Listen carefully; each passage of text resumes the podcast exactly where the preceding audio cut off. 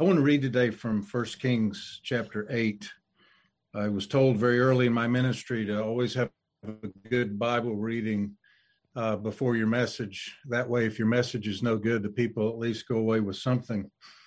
And uh, I could add my lamentations to the lack of prayer meetings. And uh, I was lamenting very early in my ministry the lack of Bible reading, uh, just a public reading of Scripture, which is clearly put before us. Paul says, give attendance to reading.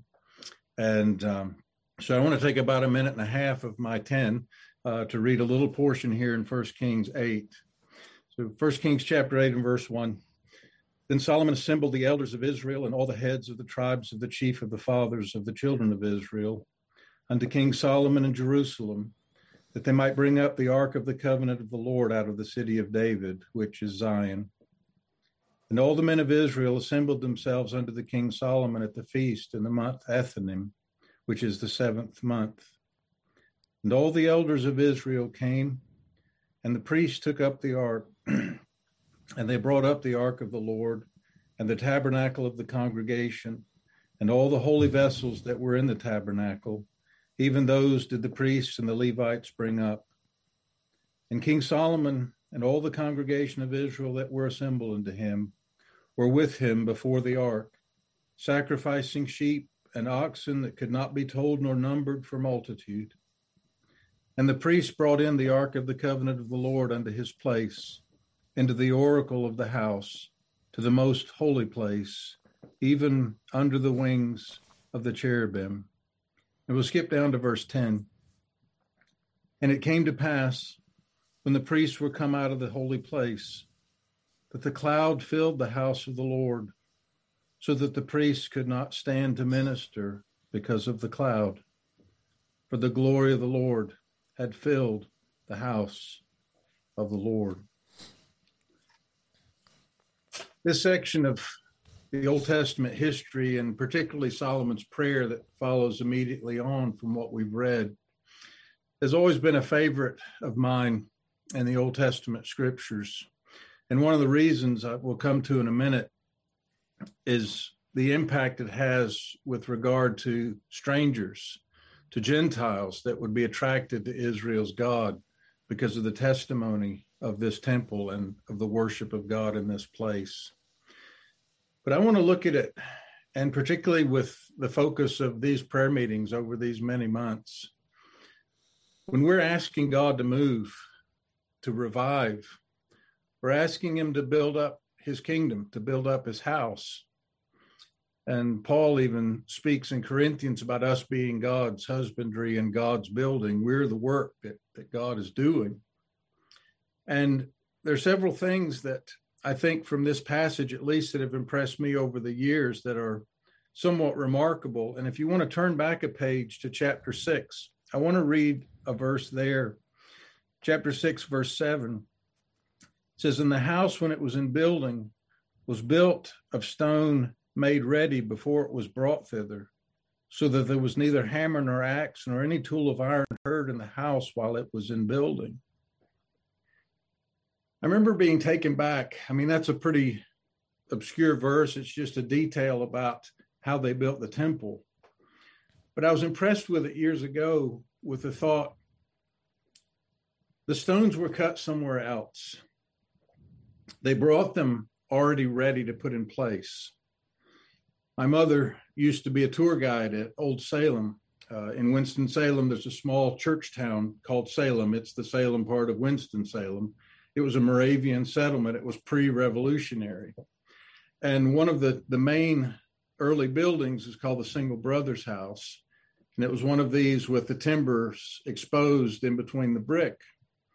And if you walk by and you look each of those timbers had a Roman numeral etched in it because they'd already marked them and measured them and cut them before they brought them to, to put them in place. And so, very similar, these stones for Solomon's temple were cut in a different place. They were already ready when they were brought to the Temple Mount and, and placed there. And it just impressed me that oftentimes in the building up of the work of God, whether it's in a corporate sense, eh, in the sense of revival for which we pray, or if it's in the life of an individual, very often there's a lot of unseen work that God is doing behind the scenes ahead of time before we see anything that takes place.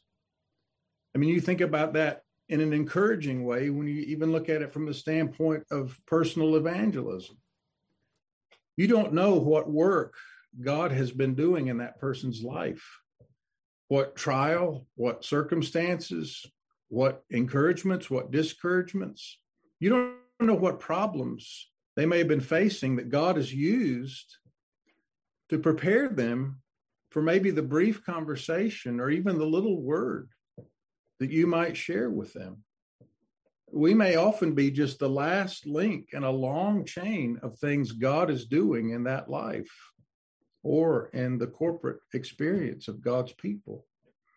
And so, even seasons where we don't see something happening, there may be a great deal happening.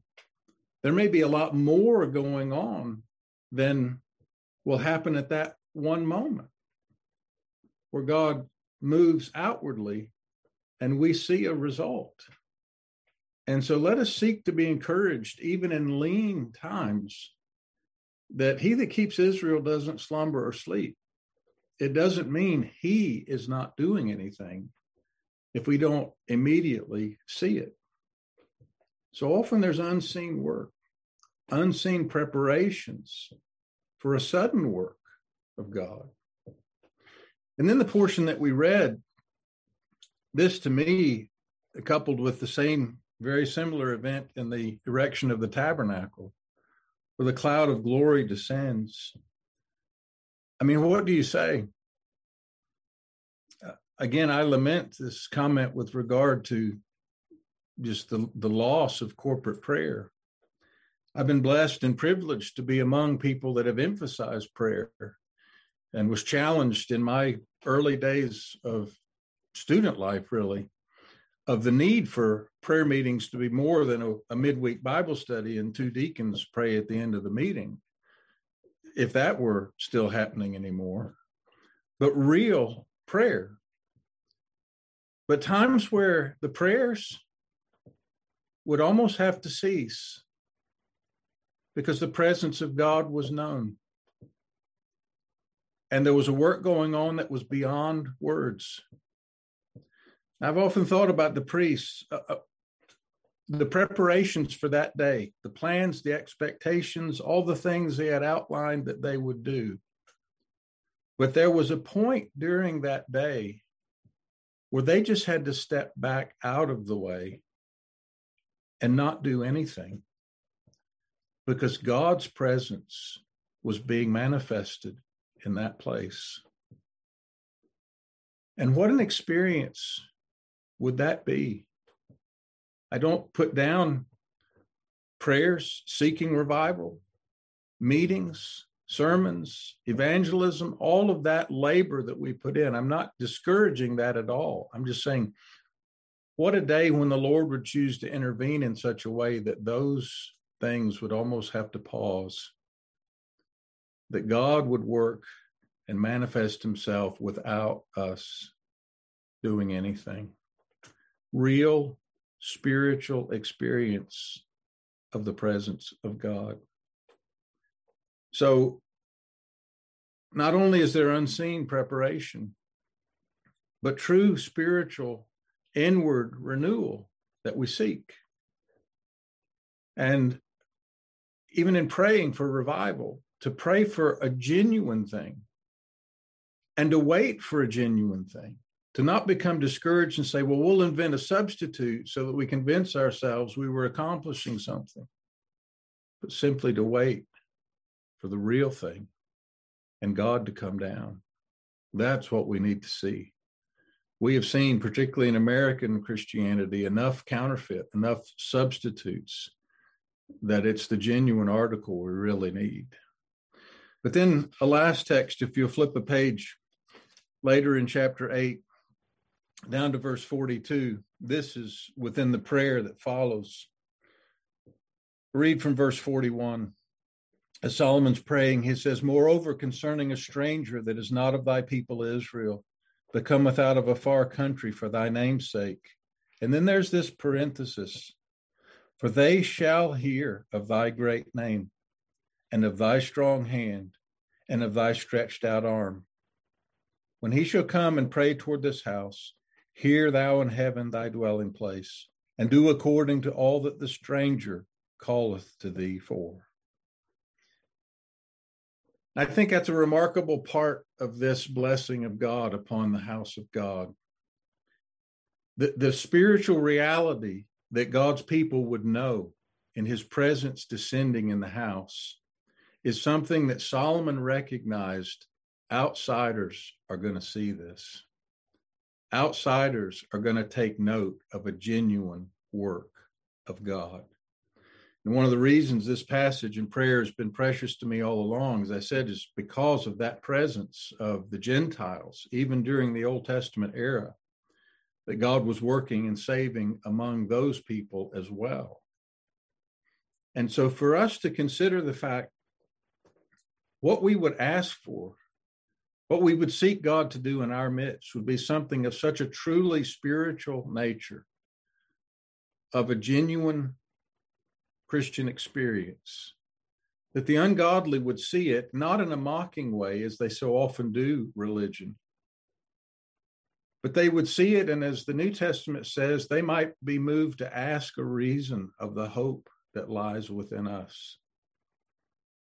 If we can walk with the presence of God in these uncertain days in such a way that the hope that lies in us is seen by others, what a testimony. What an encouraging mark of God's hand upon his presence in our lives. So as we pray, and I know this is the burden of your prayer, that God would move in such a genuine way, others would take note, others would be brought in, and we all might be more conformed to the image of our Savior.